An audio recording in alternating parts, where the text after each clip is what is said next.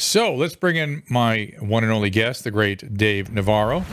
Our laws, as it pertains to substances, are draconian and bizarre. The psychopaths start this way. He was an alcoholic because of social media and pornography, PTSD, love addiction, fentanyl and heroin. Ridiculous. I'm a, I'm a doctor, for sake. Where the hell do you think I learned that? I'm just saying, you go to treatment before you kill people. I am a clinician. I observe things about these chemicals. Let's just deal with what's real. We used to get these calls on Loveline all the time. Educate adolescents and to prevent and to treat. If you have trouble you can't stop and you want help stop it, I can help. I got a lot to say. I got a lot more to say.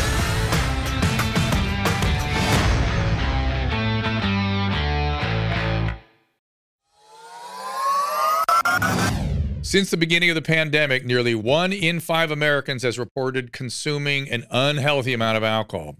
Could be you, but only 10% of them are actually getting the help they need. Reframe is a neuroscience based smartphone app that helps users cut back or quit drinking alcohol altogether.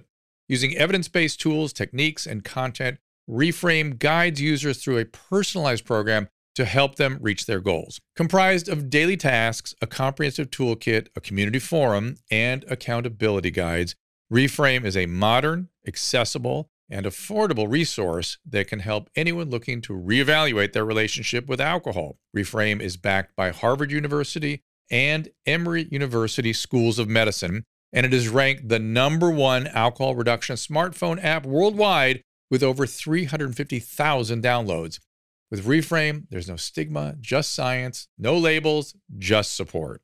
To learn more, go to joinreframeapp.com slash Dr. Drew. Use the code Dr. Drew for 25% off your first month or your annual subscription. That's at joinreframeapp.com slash Dr. Drew. Dave and I have known each other for quite some time. Hey, buddy, how are you? I'm good, man. How are you? I, I, re- I really enjoyed the hard the hard hitting intro that I just saw. I'd never seen that before. so good. Just like hard yeah, hard hitting facts mm-hmm. with Dr. Drew. I love it. So it's like like uh, a real well, like a real almost like a real program. Excellent. Dave has a new group he has formed with uh, Taylor Hawkins and Chris Chaney, which is called NHC. Tell me about them. Uh, NHC it stands for uh, Navarro, Hawkins, and Chaney. Uh, Chaney's uh, Chris Chaney's in Jane's Addiction with me, and Taylor Hawkins is, of course, from the Foo Fighters, and we've all been really good friends for a number of years. And during the pandemic, we we just got together to make music because we were, you know, on the verge of staying in isolation and not being productive and working on something. And so, what started out as being something that was more of a passion thing and a fun thing. Um, we ended up making an album and, and doing some shows, and the album's coming out. And uh, NHC, people laugh at us because it's a very uncreative title, but we feel that uh, right. there there are plenty of bands with really creative names out there, and you're becoming you know you're becoming it, a corporate firm.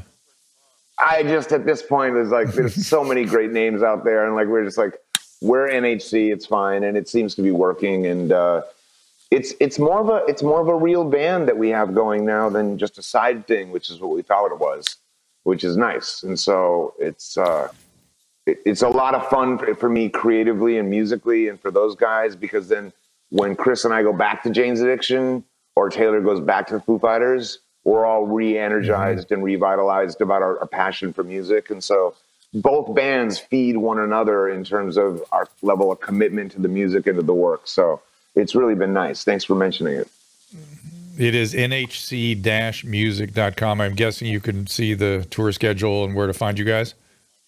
We're on we're on Twitter. It's uh, NHC Music Official. I mean, I'm sorry. Uh, well, we might have a Twitter. I don't run the Twitter, but there's an IG NHC. NHC. I, you know, I only have one platform, Dr. Drew. I only have Instagram. Instagram? Because I'm a fan of the arts and uh, you know the visuals, and I want to I want to see something really quick. But I don't. I'm, I'm not on Twitch. I'm not on Twitter. I'm not on Snapchat. I'm not on Facebook. I got rid of all of them because it was just too much time buried in the screen. You know what I mean? Yeah. And yeah. Oh, yeah. I, as as you know, I have my own mental health issues, and the last thing I need is an addiction to my phone. Um, more than I already have. you know what I mean? So I just right, right. I eliminated. I, It, it's like cutting out alcohol and, and drugs, but drinking coffee. That's the way I look at it. You know what I mean? So, so Yeah. it's, I'm not, I'm not Yeah. fully. I'm not fully. It's a You know, good I'm not fully- page. And, and I, I'm not surprised Instagram is where he landed because as long as I've known Dave, he has had an interest in the visual. I remember that one time you put a uh, a photo booth in your living room, and everyone that came to your house had to take photos, and then you made a book out of that. I did. I did. That was inspired. That was was- inspired by uh, Andy Warhol, who had a photo booth in his factory, and I'm a massive Warhol fan. And um, it was also kind of a social experiment to see who in my life, because we, as human beings, we go through so many different relationships and friendships, and some of them are long term, some of them are short term. So I almost wanted to see who would be there at the end of the year still you know, so starting at the beginning of the year, you'd see a certain group of people, and by the end of the year, it was a totally different framework of people. And then some people were similar, but um, it was it was it was it was a dark and exhilarating and dangerous but fun time, and I'm lucky to have survived it. But um, I don't. I would definitely not want to repeat it. The photo booth part was fine. It was. It was. The, it was. It was the behavior. The, It's not the photo booth. The, be- yeah. you know, the behavior, the behavior, the behavior, the behavior around that year was was was pretty Right. dangerous. Yeah, yeah. It was not the booth itself. It was what, what you were up No, to. Anywhere but the booth, or maybe in the booth too. No, but it, and but so, it was a good way to. It, it was a good way to get people. It was a good way to get like thirty people that are leaving the bar at 1.30 in the morning over to my house, and you know, let the danger ensue, Take so some to pictures. speak. Well, take Got it. pictures and you know whatever else. Yeah. and and and that was all. That was twenty four years ago, twenty three years ago, something like that. I Ninety nine or ninety eight. I Oh, cannot yeah, believe it. old. You know the Yeah. the, the Yeah. evening the evening. So that book was called "Don't Try This at Home," and it was co-written by Neil Strauss and myself. And it was just a year chronicling a year in my life of some pretty dangerous behavior, and, and fortunately, I came out on the other side of it, and uh, and it has a, a positive message at the end. But it, it's pretty it's pretty brutally honest. And I'll never forget that the night before it came out, it came out with Judith Regan was going to put it out. The night before it came out, I called the publisher and said, "You can't release this book." you like, you know that that like that that, panic at the last minute, like Yes. you can't, Yes. you can't. Please, don't. I'm going to kill myself if you release this thing because it was Mhm. it was such it was so. It, um, what I did was I was able to get them to hold it and re-edit, which was a Hmm. miracle. And it took her probably 10 years to forgive me for that, but we're friends now too. But, but uh, I, because you know that's a lot of money for them. It was already printed and published and on trucks and stuff, and they had to pull a lot yeah. of strings to get it done. But the reason why I pulled it was because I realized, and I hadn't thought about it, but I realized that there was a lot of information in there about other people that had high profile names that I didn't get consent from. And so I just felt, I felt, and it wasn't so much a worry of litigation. It was more worry of just like, it's not my, it's not my responsibility or privilege to share other people's private Right. information. It's not right. And um, That's right. And so I that's where the panic set in. Yeah, my own information I felt fine about. So I'm I'm seeing on my chat stream here a lot of basic questions for you. So I'm just going to blow through them. Uh, will. Ink Master be coming back? Ink Master is coming back. It's coming back next year. It's going to be on Paramount Plus, but I will not be attending. Um, we will have a whole brand new panel of judges and a new host. Um, and the main reason for that is because I think they're shooting it in uh, in a different country. So I um, Oh, just, ju- for me personally, with all the other projects I have going on, the music being the priority and, and the art being the priority, like there was no way I would be able to multitask those. And also on a mental health level, Dr. Drew, I don't want to be far away for that long of amount of time and have my entire support group sound asleep if I need them. You know? yeah. Because Yeah, uh, yeah, yeah, I know. because you you Your- your can't reach out to. Yeah, you Your can't disease, reach out uh, to like, somebody. it- it- your your disease doesn't do push-ups, man. I think yours lifts weights. It's like Yeah, it it's like doing So- squats. So I really had to, Yeah. I really had to think about it. I was like, I need my support group, you know, available, and that that they're the people that I support. They support me, and it's a it's a two way street, as you know. And um, you know, I, I can't, I couldn't even multitask because the time difference. But um, so, but yes, yeah. the answer is no, that no. the show will be back. The show will be back, but I will not.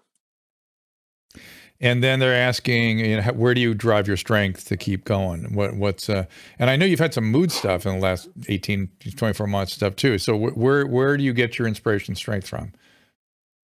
I think honestly from the people that I work with, um, and also my passion for the creative, just my creative outlets, you know, the music, the art. Uh, I also have a, uh, I co, I co-run an apparel and art, uh, company called Duel Diagnosis with my partner Padilla, who's an LA-based street artist and fine artist, and it's all aimed at uh, mental health awareness. Um, mm. And even like even what I'm wearing right now is one of our shirts, which says mental wealth. Nice.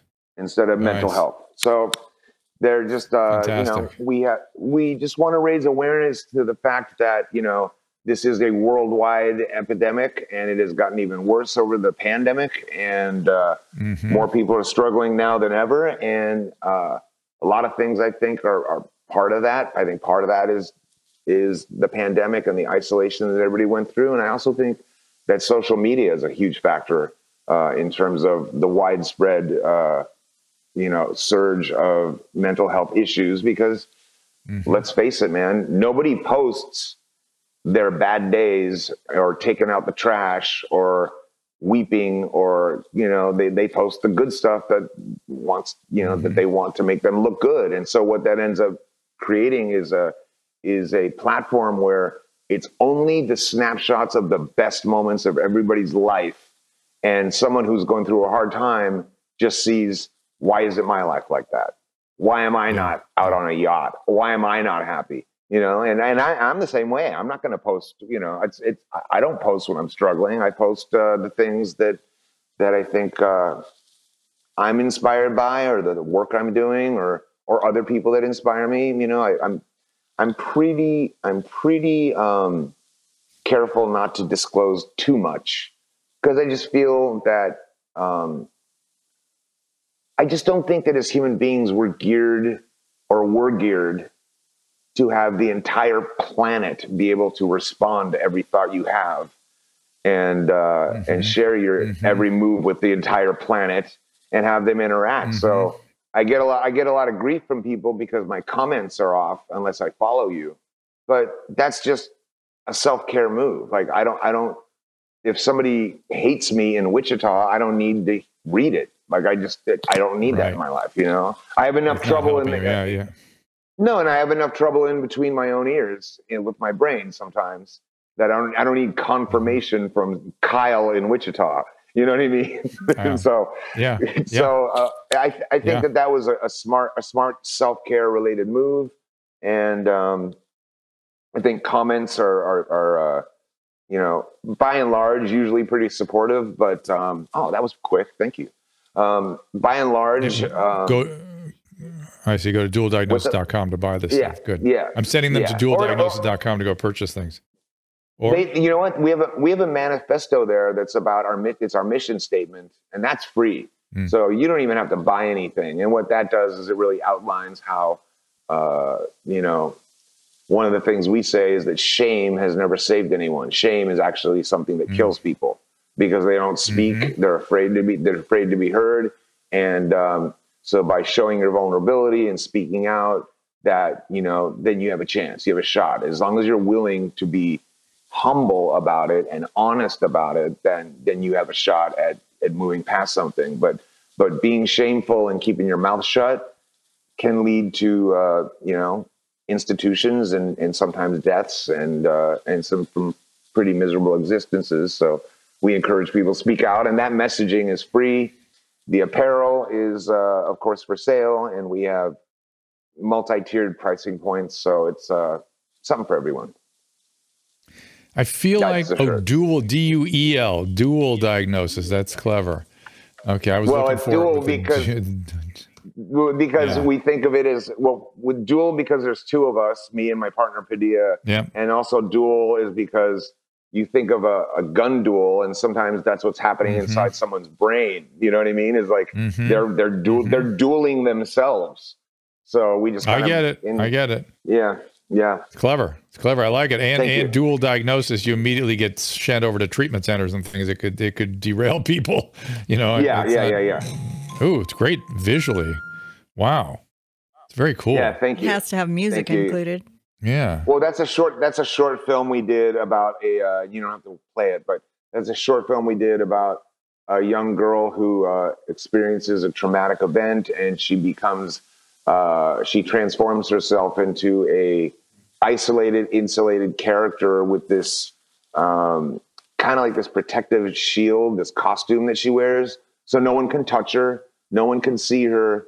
Uh, her own environment is intact within the costume, her own air, her own means of of uh, regulating her her uh, uh, CNS and her you know central nervous Yes. system and and Yes, uh, right. you know it's it, it's it's kind of what we what's kind of what we run into in in this area is uh, the isolation thinking that that's going to be the protective measure but the fact is that um, it's not until we share it with somebody else who is either a professional or someone who is like-minded um, provided that you don't create an unhealthy trauma bond and and and do it in a more supportive way that those are the ways to go Mm. and so we encourage we encourage that I'm gonna tell you what I am enamored. I, did- I I can't stop looking at this stuff. Both the jackets, the the posters, the original art. I mean that this Yeah. is. I feel like this is Thank you. valuable material. This is really cool stuff. Thank you, Dr. Drew. Yeah, we also do fine art and we do installations as well. So we had a uh, a show last year at Julien's uh, in Beverly Hills where we where we built an enormous cuckoo clock that you could walk into to view our artwork, our fine art. And uh, as you see, I have two two cuckoo clocks behind me. I don't know if you can see them on the wall. I see them.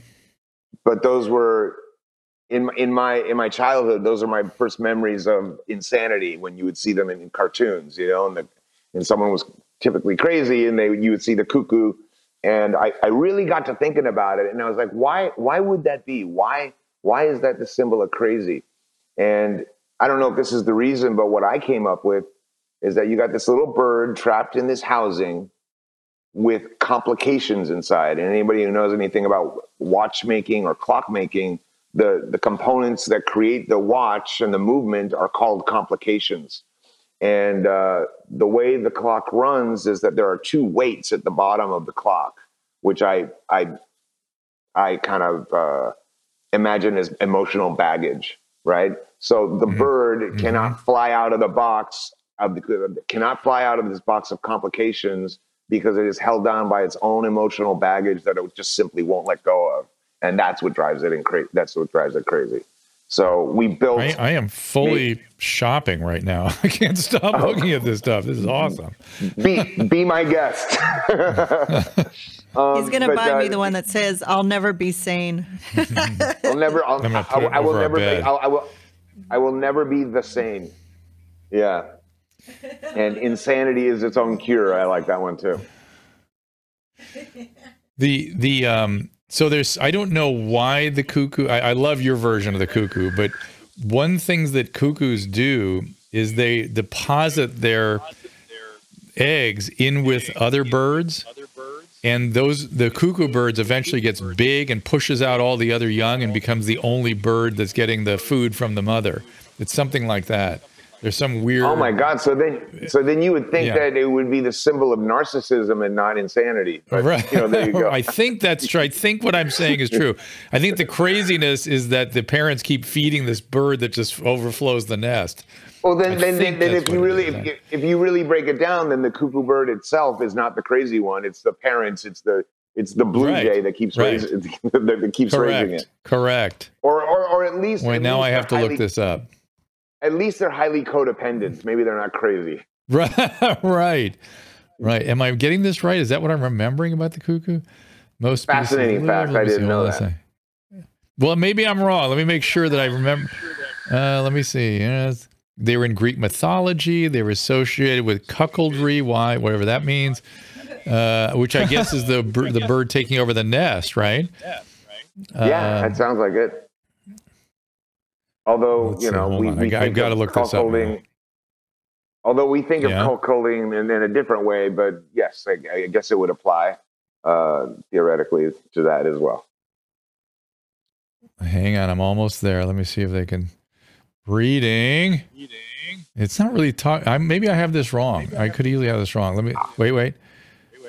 Yeah, here it is. The cuckoo egg. Yeah, cuckoo eggs. Blah blah blah. Uh, th- hatch earlier than host eggs. Right. So there's a host. They put it in with the host. In most cases, the chick then evicts the eggs and or the young of the host.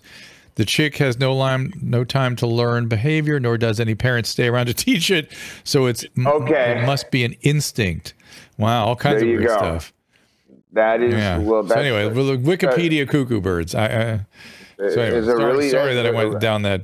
I mean, Yeah, even I as a hatchling, even as a hatchling, it is self-centered and frankly pretty right, mean-spirited. right, right, right, right, right.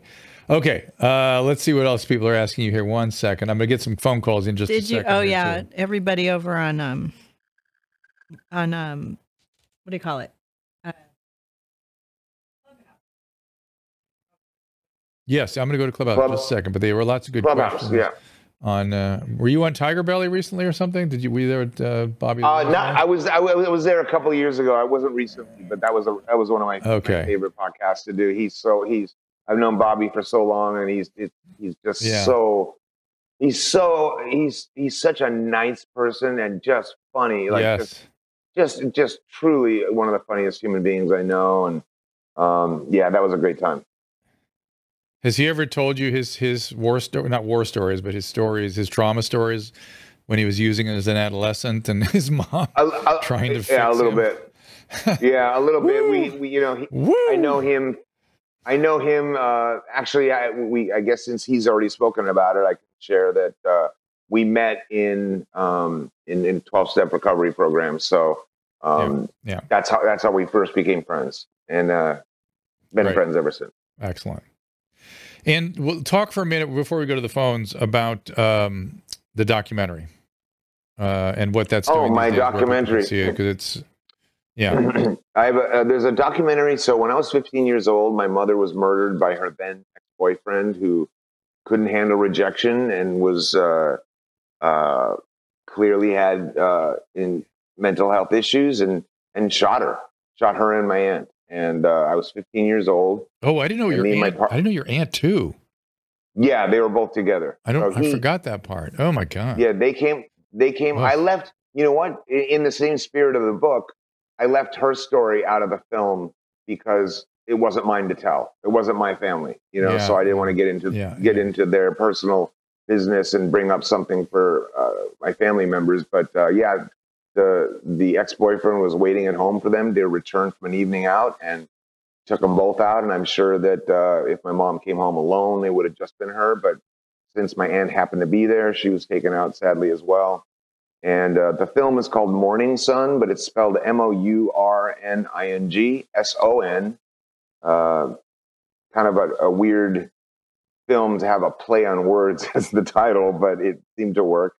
And um, yeah, that's on Mhm. Amazon. It's it, it's streaming on Amazon and uh, and I think other platforms too. But it it, it it's up there and, and, and available. It's uh, it came out a couple years ago, and yeah, I'll tell you something, Dr. Drew. A lot of people ask me if that film was very cathartic for me to make um, hmm and tell that story, and the answer was no. It was it was it was horrible. It was, it was like It was brutal. I know.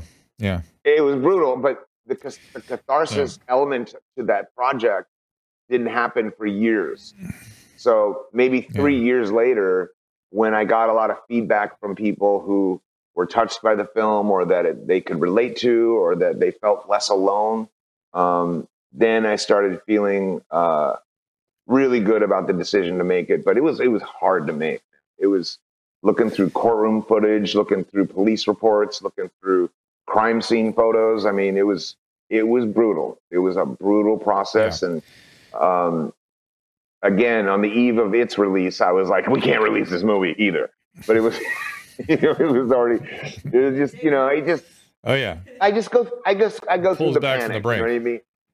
Yeah. I go through the panic, but Yeah. then ultimately it comes, it goes, it lives in content form somewhere or another, and uh, and I've gotten nothing but positive feedback from it uh, in terms of people that either have gone through severely traumatic situations like that or have suffered a loss like that themselves. And I felt that you know, especially when when that happened, which was in 1983, there wasn't this surge of crime television that we have now. You Mm. know, it was uh, there were there were no documentaries about this kind of subject, or very few, and so I felt very alone uh, at that age. So um, Mm. I felt that it was it was kind of like a nice a nice way to put my story out there for anybody, especially a young child at the formative years, to lose a parent in a really tragic way. To like say, hey, you're not alone, and you can still make something of your life out of it. Um, and move forward, and, and that's what we tried to show.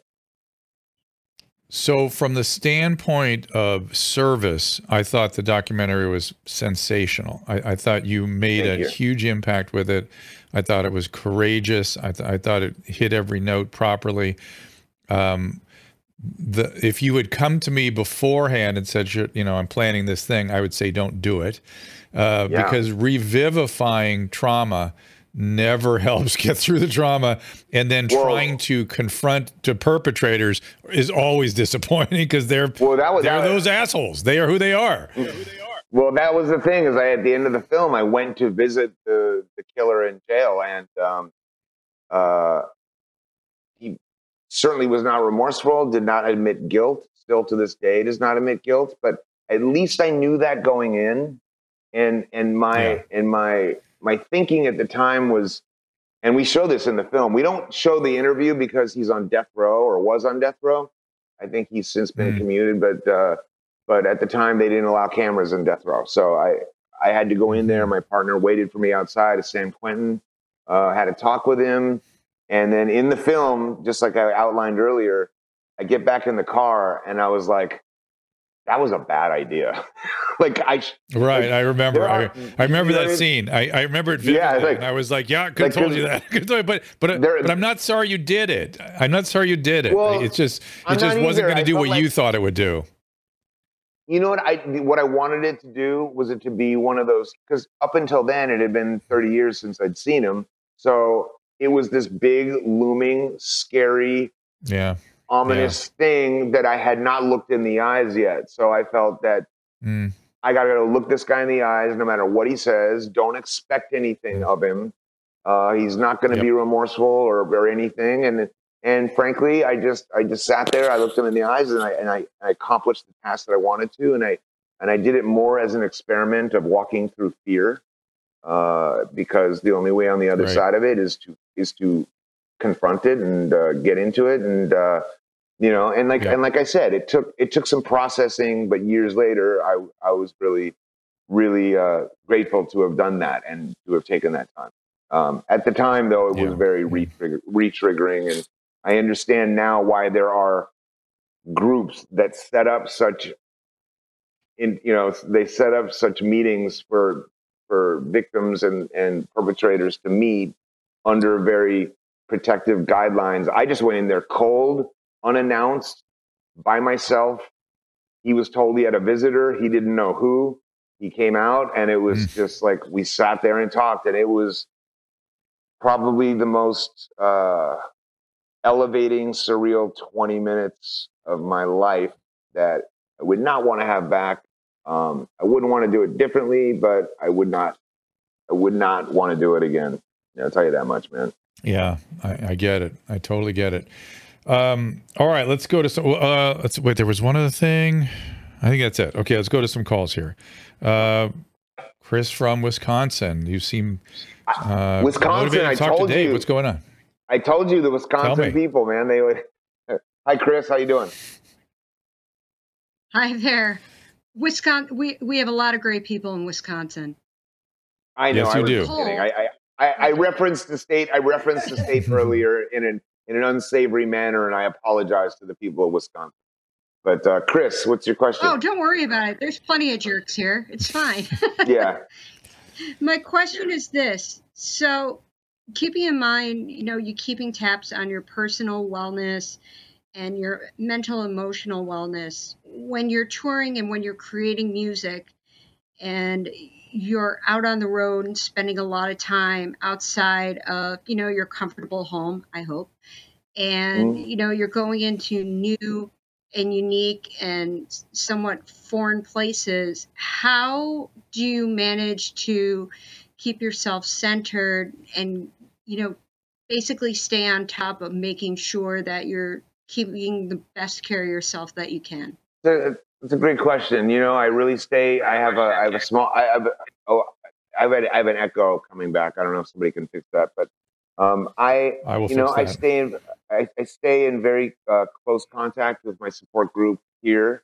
I have a small internal number of people that I, I could feel safe reaching out to, and luckily in a tour situation, you know, the band itself is somewhat of a family, so we're not really interacting with thousands of people every day. We're really interacting with one another, which in itself can can drive each other crazy. But um, for the most part, Right. we're pretty safe. We're pretty safe, and there's always somebody I can always grab uh, on the road, or you know, have a talk to if, if I need to reach out. But uh, for the most part, and like, and for the most part, you know, doing shows and traveling like that is is a lot of fun. So um, the moments that you would think that I would have are pretty few and far between because I'm pretty busy. It's when I it's when I have nothing to do and I'm isolating and I'm sitting at home alone where Yep. the, the thinking the thinking in my brain starts happening and I don't have anything to do or anybody to talk to and that's when I find myself in the most danger. But thanks for the question. It's a great yes, question. I, I, I, I know that about you, but it does it does bring up another thing that I, I brought up earlier, which is that you're you're a master at being of service. And to that point, shall we promote the uh, December twentieth event? Yeah, we are doing in uh, our third year now. It's an event called Above Ground, and uh, Dr. Drew is speaking at it this year, and as he has the past prior years. And uh, it's me and my partner Billy Morrison, who uh, I believe is at Billy Morrison official on Instagram. He's the guitar player for Billy Idol and an accomplished uh, musician in his own right. And every year we try, except for last year because of the pandemic, we try and put on an event to raise money, funds for people who are suffering with uh, addiction, mental health issues, and uh, all that money goes to an organization called Music Cares, and they find uh, treatment facilities and beds for people that are really, really suffering. And uh, this year we are. So every year we do two records in their entirety because we missed the vinyl format of an entire album. And so this year we are doing Lou Reed's Transformer. And Yeah. then we're then then you'll speak, and then we're also going to do Never Mind the Bollocks. Here's the Sex Pistols in its entirety. It's always a great event. I love going to that event, A- and it's Thank you. well, yeah. And Susan, it just occurred to me that uh, Heather and Terry Dubrows' daughter has been raising money for MusiCares. We need to get them to this event. Okay, so Absolutely. can you, yeah, Dave, maybe email Susan an invite, and I'll get them. And all right, we'll Okay. text because I mentioned it. Okay, but all right, good. But they they they are very interested in supporting MusiCares, and, and you and I know. His, his brother was it Kevin. Whitesnake? Or his No, he was. in- that, that's no, Terry no, Dubrows. No, he was Kevin in. Dubrow, right? uh, Okay, what- Yeah, he, he was. That band. Get wild, wild, wild. All right. Uh, I can't come yeah. on, feel the Uh, noise. I can't believe I, I can't believe I'm spacing on this. Quiet Riot. My buddy- Quiet Riot. Quiet Riot, Quiet Riot. My buddy Mark McGrath Yeah. would be mortified that I didn't know that. Um, Yeah. But uh, How is Mark? I haven't seen mind. Mark in years. Mark is Oh, you'll see. with all things. yeah, oh, you'll be see- there. You'll, you'll, yeah, oh, yeah, he'll be there on the twentieth. He's great. We're Right. in another band together called good. Royal Machines, and uh, Billy Morrison, Right. myself, Mark, Mark McGrath, Donovan Leitch, Chris Chaney, and Josh Right. Freese. Uh, so we and we all make time to do that as well. So I have, I think, four Josh. four pro four Eh, Josh eh, Yeah, I was going to say, but probably- quietly, Josh has been the drummer to every band ever Every formed band. since 1990. Quietly, the- no one the- knows this.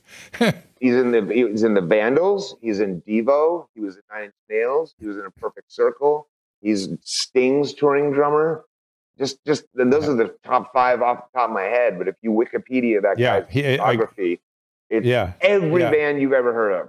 It's Yes, The right. That's true. I thought, every time I talk to him, I'm like, God, who who did you not play with? That'd be an easier thing to figure out. Oh, he he was just out with he was just out with filling in for the guy from Offspring. So he's just like he is incredible and uh, such a sweet guy too. You know, really, really great. I think he filled in for Taylor for a minute too in the Foo Fighters, didn't he? That's very possible. I don't know that. I, be- I think he did. Sure, I think he did. I, but usually, usually he when a did. drummer is when a drummer misses a show, that's usually the first call that gets made. Josh, Josh, Well, because. Josh, not only not only is he such a not only is he such a great drummer, but he can put on like earbuds and listen to a song once and just know it. Like he has that kind of brain, you know, that that just Yeah. like knows Crazy. changes and arrangements and can just remember it on the spot. And the BPMs for mine. So like he'll start a song and I'll go, ah, I'll go, I I think that's a little fast, and he'll go, Yeah. nope. and every time he's right. and by the way, the, the nicest, humblest human being ever. And he sort Absolutely. of invented. I, I, I remember he invented selling uh, experiences. I I remember he sold. You know, he was trying to raise money for a, a group at one point. He was selling like, "I'll take you to Disneyland all day. Spend the day with Josh Freese in Disneyland, or, or I'll give you a massage for an hour." And he was he raised a bunch of money doing that before anyone ever thought of doing things like that. Oh, and he's so it's so him. I didn't know that about him. Yeah. Um, yeah, Yeah. I don't know if I'm I'm, I'm stable enough to uh, spend a day with anybody at Disneyland. But one of the interesting things about Disneyland, if you if you look if you look up the dark secrets of Disneyland, there's a lot of them, and it's it's kind of a fascinating wormhole to go down. Like I think that if There's a whole on the- TikTok. There's a whole TikTok channel. There's a whole TikTok, like Oh, not just channel, sort of category of you know Disney, Yeah. Disney mishaps, Disney complaining, Disney. You'll never. oh yeah, it. there's So listen, there's, let- there's one of go ahead, finish it. Well. I was going to say one anecdote about it is that if somebody dies on the park, the paramedics come and take them off the park grounds before they announce the time of death. That way, nobody has technically died at the happiest place on earth. The time of death gets announced outside the park grounds. It's just it's crazy. keep, keep working on them. Keep working on them. Keep keep the you know keep the compressions going until we till we get till we get to Harbor Harbor Boulevard. Uh, Yeah. so we get to Ball Avenue. So listen, we can take a quick break here. I got to uh, do a few commercials. We'll come back with more calls uh, with Dave Navarro after this. Let's talk about our friends at Hydralyte. I can't say enough about Hydralyte. You hear me talk about them all the time. It gets me through workouts and medical procedures and colonoscopies and COVID. It absolutely contributed to my recovery from COVID. Hydration is key to feeling healthy, and there's never been a time when that could be more important. We're in the height of cold flu season. Every headache has got you testing for COVID. Staying hydrated can keep the questionable symptoms at bay, and there's nothing better than Hydralyte to get it done.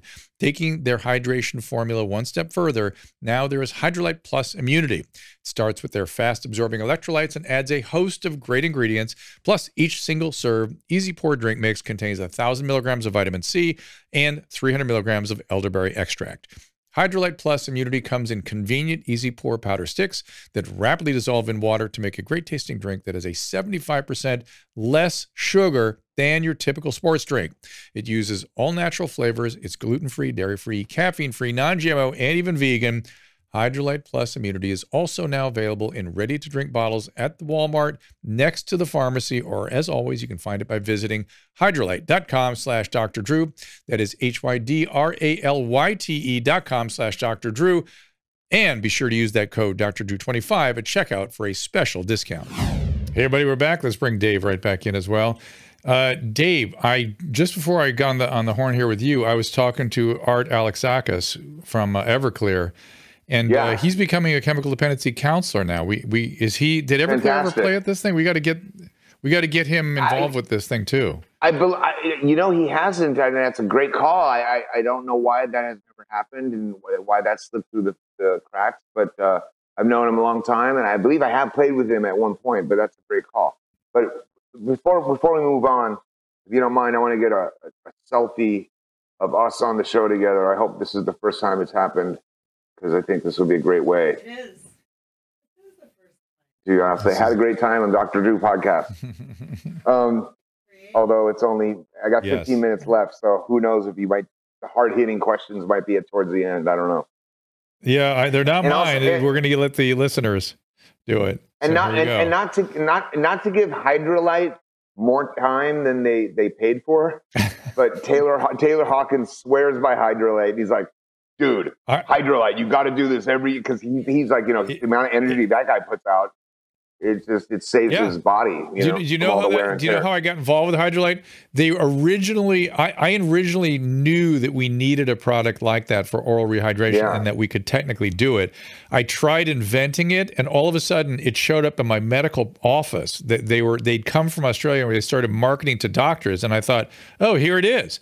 And so I got involved with them. I don't know, seven or eight years ago. I said, "That's it. You did it. I, I, I, I wanted to get ahead of you, but you're here, so I'll join with you guys." Yeah. So uh, Eve, Uh, one other one, Eve, one- you're on with. one- wait, oh wait, go ahead. Oh, oh, before ahead. we before we get to Eve, Yes. one thing I would like to one one thing I'd like to ask uh, your your listeners is that if you're going to take the effort and care to use a product like Hydralyte or drink electrolytes or make sure that your uh, pH balance is in order, to drink water typically from outside the U.S.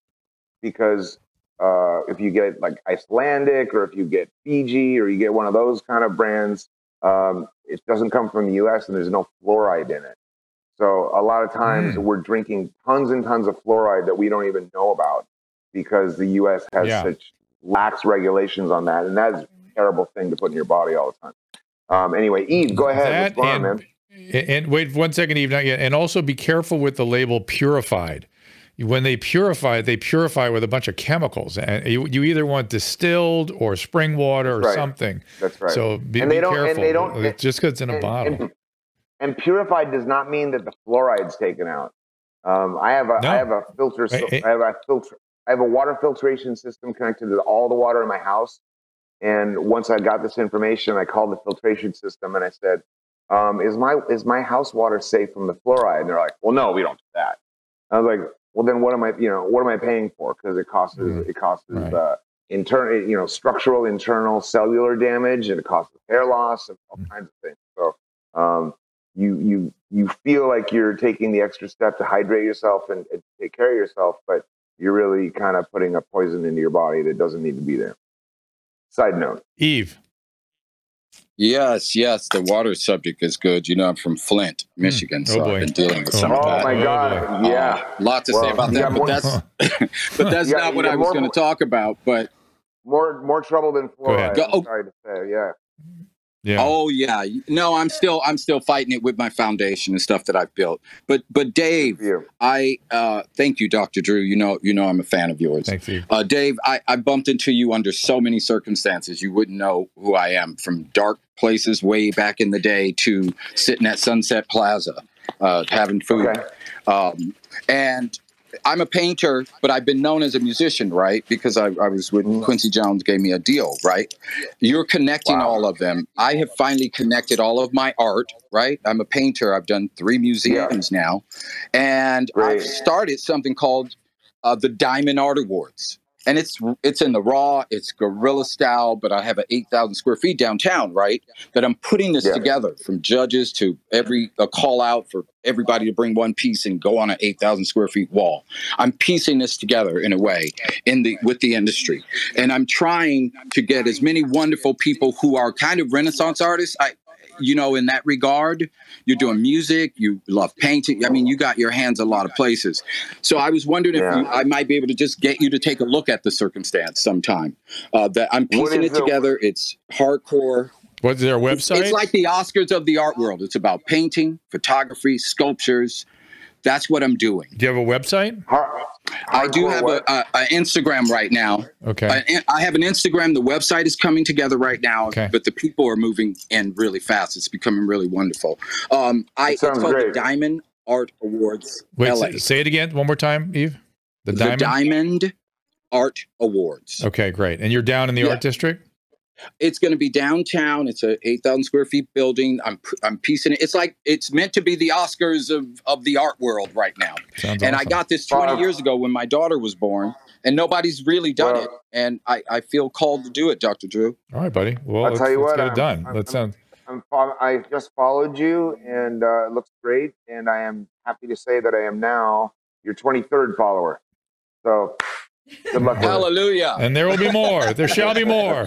Dave, you are a man. You're the man. Thank you so much, brother. All righty. If- if we- You're very Thank welcome. you, buddy. I want to I'm try. very I've happy got that I- limited time I'm now. very, I- ha- Go I'm very happy that I could give you I give you a platform to promote that without a question. To Yeah, me. Absolutely. M- Me too. Me too. D- I, I'm I'm I'm always happy for stuff like that. Diane. No, Diane. Let's see if I can get Diane. Diane in Sierra. It sort of says. I think. Uh, Diane, Diane, Diane. There you are. Hi, Diane. Hello. Hi there. Thank you. You bet. Um, I uh, I'm dual diagnosis. Mhm. Um, kind of going back to Oh. the uh, start of the conversation. So um, this is great. I love listening to this. And uh, Dave, I can't believe that you have a documentary. Uh, such a brave, brave documentary. It sounds like, and I can't wait to watch it. So thank oh, you. please do. Thank you. Uh, Thank you so that. much. And It's very Yeah. do you good. mind, eh, eh, I appreciate Diane? it. Do you, do, do you mind if I do you mind if I ask uh, what what the dual diagnoses are? Um, that- I'm a is that too trauma survivor, um, and I um, also have a major depressive disorder with anxiety and um, You're not alone. chemical You're not dependency, alone, Diane. Yeah. yeah. You're not. al- It's, You're it's not alone, rough, I Diane. tell you. And and typically, Thank typically, you. and I think Dr. Dr. Drew would agree with this. I think that most chemically dependent people have trauma in their history, um, and that is That's what I'm usually learning. Yeah. So What we- so what we- so what- it's like yeah. The genetics, go the genetics are the genetics, and the and and they are a, that's your risk factor, and they're the the necessary but not sufficient cause of the illness, and then the trauma is the rocket fuel. It's just the that's the lighter fluid. That's poof. Not- Yeah. But now the trauma was why you're seeking ways of regulating your emotions. You know, Dave, you mentioned dysregulation it- it- an uh, it- hour, half an hour. it's, it's, it's an it's an attempt at self-soothing, which will ultimately kill you. Yeah. You know, so I hope you're right. doing okay so with so that. you end up with a second problem. So you you're trying to help the, the feelings of the trauma, and you end up activating the addiction. Now you got two two problems that are Yeah, it's- it's overlapping big and mess. fueling each other. And then if you're prone to depression, well, here and now here we Yeah. go. Right. and, and the worst part of the, I wor- the worst got us- part. The, Oh. oh, go ahead. You got off what? No, Dave, no, you go ahead. Go ahead, Dave.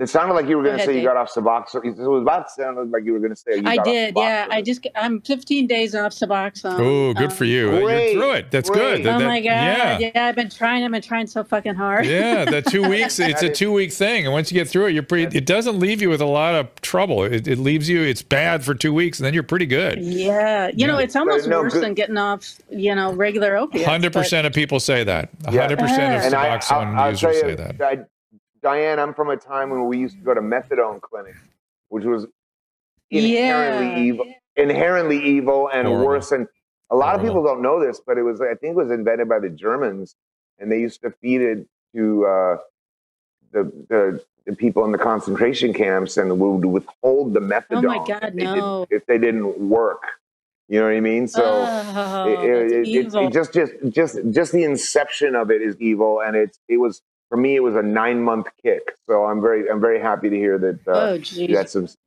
because i know people It- who it's a six who- month kick, no matter what. yeah i i, I know Congrats people that you. who are thank you and you too and i know people that are on suboxone maintenance and that have probably no Mhm. shot at getting off it at this point but that's a mm-hmm. huge mm-hmm. accomplishment Diane. Yeah. good for you mm. Thank you. Yeah, I was on it two years. Yeah. I never thought I would get off. Mm. Mm. good for you But uh, so and, and, and how are you uh, how can, are you may I doing? ask another quick one? Yeah. Co- of course Do you want? Go Uh, ahead. Go ahead. Of course. Oh, are you talking to me, Dr. Yes. Drew? Yes, ma'am. Go Oh, ahead. okay. Um, y- I guess my question is with with my depression. It's pretty severe, and you know I've tried different things, and I, I think I've talked to you about this before. You took my question, but since I'm off Suboxone, should I wait about six months before, say, I try ECT or, you know, uh, any uh, theta burst stimulation trials or anything like My that? My goodness. So you've been you've been on if you're getting downstream to those sorts of treatments, that Yes. means you've been you've done everything, been on everything. I have. Yeah. Um, a, a- you're you're talking to you know uh, Dave. I don't know if you want to share stories on on this front. It's kind of a challenging Sure. question, right? She's got trauma. The trauma can't be fully treated if you were on the Suboxone. So now you have a chance to fully Right. treat the trauma, and the Right. trauma treatment may help your mood, but your mood could be dangerously off for a while, and it could be a problem. And so, Yeah. Yeah. yeah, so you do want to pay attention to it. The question is, what are the best ways? You might, you might go back to more traditional kinds of treatment because you might respond to it now. You know, Yeah. I mean, I would I don't know I, if it- personally would think that'd be I worth see. a try. I don't. I, you mean I like personally uh, don't- traditional antidepressants? Yes. there's Dave there's Miller. there's there's antidepressants that are wonderful for people for those who need it. I know it's it's overprescribed and it's a controversial issue, but Mhm. You know there was a time that I was on Right. I was on effect I was on Effexor for about 20 years, and uh, you know recently Yeah. I guess with I guess I got off that about two years ago, and I've been doing pretty good. I seem to have That's hard to get Kinda off of too. Mm-hmm. Still, it was terrible. Yeah, it was horrible. I, I stabilized from that. I don't know much about C, uh, ECT, but I do know that there are methods like EMDR, which are uh, pretty safe Yeah. and non non re-triggering, and certainly uh, just person to person cognitive therapy in conjunction with maybe a twelve step program with. Uh, with creating a support Sure. group around you so you're not alone and so you can reach out at any time with someone if something comes up and or you have that urge to use again Okay. like to, to really reach out yeah. but um, i'm not familiar enough dr drew's the doctor here and i don't i don't ever recommend anything that i personally haven't done and i've never done that before so I, I can't i can't speak Well, to it ECT is, you know, that's, that's a pretty you. aggressive treatment. It works. ECT does work, but you really, I, I, you know, ECT is when you have vegetative depressions. You can't, you can't function. But, but, um, what, Mm-hmm. would Dave, you have any feelings these days about ketamine? I've done that. I you've do. that I already. do. You Yeah. have done that. Yeah. My feelings about ketamine is that it Mhm. can be uh, it's well documented as being very is highly successful for people treating people in uh, trauma situations. But I've also known people that have an addictive nature. It can also have an addictive nature to it. Yeah. Th- So that's it's been my some- it's- experience. That, that's Yeah. Yeah. So Yeah. Mine too. so Yeah. it it it, it um uh it's certainly It's something to be done It's under triggering for some people. Yeah. it is. Yeah. Yeah, it's certainly something to be done Mhm. under a physician's a physician's care. Uh, typically, they they give you a series of them, and then you, you refrain from Mhm. it. So you're in a doctor's office. They do an infusion or whatever they do. They do five or six of them over the course of two months, maybe, and then you take a step from it. Mhm. But um, I, I I know that there are forms of, you know, daily use nasal sprays, home home ketamine. Uh, uh, Yeah, no, You no, no, not for now. ways to do No, that. No, no. Yeah. and I don't. And I, I, Yeah. yeah, I, No, no. I would I would say Right. that that's that's that's dangerous for an addict to go down that road. Yeah. But um, I've, I've done a lot sure. of that. I've, I've I've tried that a lot, and and I will tell you that I went because you fill out a questionnaire every time you do it, or, or I, when I did it, you you know how you're feeling, and the, the, Yeah. I forget what the name of the name of the test is, Doctor Drew. You oh probably yeah, know that it's depression. depression scale.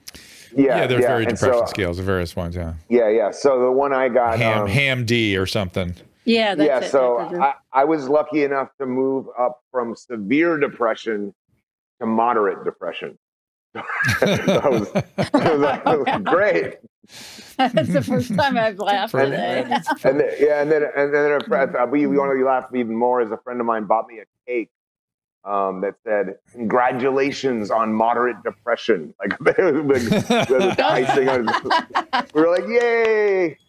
oh, that's But great. uh, yeah, I, I, I, I really, I really, I really believe that the ketamine is good because one of the things it does is it is it creates new neural pathways for you to maybe uh, We have options and, and yeah, yeah. we- In terms of that's the idea is that it creates new neural pathways, Yeah. so you have different options of which ways for your thoughts to shoot down before it goes down the Mm. the one pathway that it always used to go down, which is always something that's dangerous. So it, it typically that's what Yeah. they think could Right. do that. And um, you know, the other upside of it is that it takes your brain completely offline. So Mm. one of the things that I like Yeah. about it is that it's it's doing neurological function, but you're not thinking about it or your trauma, and you do get a little bit of a break from it. But as I said to Dr. Drew and you, Sure. it's also it's also very, very, very highly habit forming if not done Yeah. under the proper medical conditions. So, so Right. if I, Diane, we, you know, we have no business giving you medical treatment or care or advice. That's not what we're yeah, doing here. But, but I would, if I were dealing with somebody like you, I would want to give everything a new shot now that you're completely abstinent. And- Really? Yes. Okay. Yeah, I would do. I would get back to EMDR, like Dave said. I would get back to 12 step. I would get back to more traditional kinds of therapeutics, and assuming I'd have to use high dose, but get to it right mm-hmm. away, you know, rather quickly. And and don't jump to the extreme therapeutics just yet, because the the context is totally different now. And uh, Yeah. hope that you know, hope that you can get a, a response going. Um, that's kind of how how I'd approach it. But Dan, Yeah, I got to and- wrap and- up. and- In fact, I got to wrap. Finish up, Dave. Oh, I was just gonna, I was just, I was just going to add, you're also you're off Suboxone two weeks, but that's not a very long time to have no, in your right, body. right. Uh, Nothing's regulated That's yet in right. your body. You may you may feel That's right. better, but your body your body is still trying to find a baseline that it's comfortable with. So I would do the more traditional 100%. approach as well. Yeah. Yeah, hundred percent. Dave, uh, let's put up the uh, the event again. Let's put up where people can get tickets, who's going to be there. Uh, Caleb, if you've got the whole full screen there for us, there it is. Uh, never mind, It's, all, it's, right? a, it's a, yeah, it's a little, it's a lot of copy right there for the for your viewers. So I'll just tell them we're doing uh, "Never Mind the Bollocks" by the Sex Pistols. We're doing "Transformer" by Lou Reed. Dr. Drew is going to speak as he always has, and so far we have booked Billy Idol, Perry Farrell, uh, Corey Taylor, Perry's wife Etty, uh, Taylor Hawkins from the Foo Fighters, Mark McGrath, Steve Stevens, and, and a host of many more that have yet to be named. And so and it's so it's I I see that we're going to be giving tick. We're going to be selling tickets, or giving you giving the the link to tickets. Just go to doctor.com Thank you. slash above ground. Caleb Caleb Caleb set that up. I know during this during the show. So so well done, Exactly. Caleb. Well, the, Thank the, you. the- well, the, Uh, the, the name, the name, the name of it is is, uh, is is based on obviously, you know, Jane's Addiction in the early days came from what was called the underground scene, and uh, we figured like right. this is an this is an idea to help people stay above ground. It, it, so We got to get I- I- Bob there yeah, too.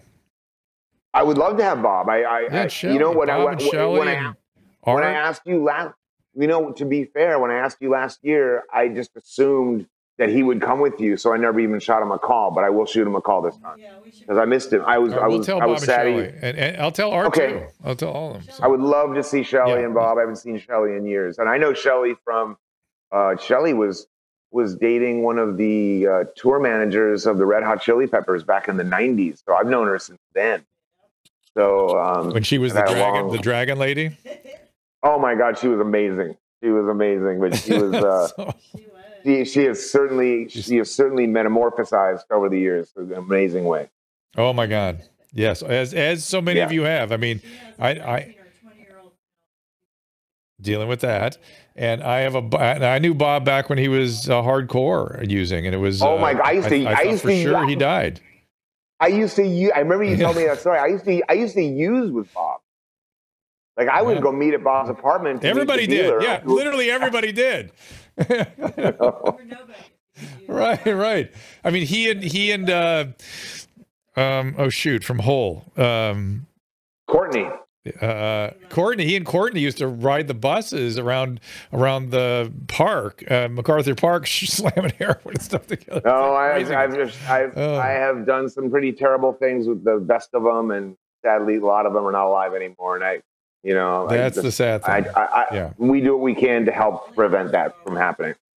Yes, well, that's what I want to talk about uh, uh, about how we do that and how we gather together and address the fact that uh, so so few people are getting help these days, and that recovery has been under attack for quite some time. So, we'll talk about that, and we'll all be there December twentieth. Uh, Dave, always a pleasure to talk to you, my friend.